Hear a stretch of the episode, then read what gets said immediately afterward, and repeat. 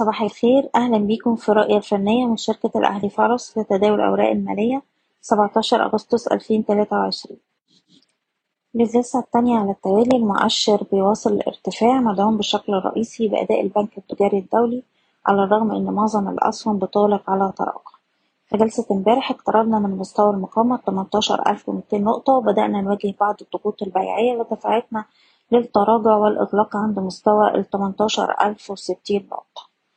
كنا قد نصحنا خلال جلسات الأسبوع الماضي بتخفيض مراكز الشراء بالهامش للتحكم في المخاطر المحتملة حوالين المستويات الحالية. أقرب مستوى دعم في الوقت الحالي هيكون حوالين السبعتاشر ألف وتسعمية وفي حالة استمرار التراجع هيكون عندنا مستوى الدعم الأهم عند السبعتاشر ألف وسبعمية وده مستوى حماية الأرباح على الأجل القصير. بشكركم بتمنى لكم التوفيق. إيضاح الشركة غير مسؤولة عن أي قرارات استثمارية يتم اتخاذها بناء على هذا التسجيل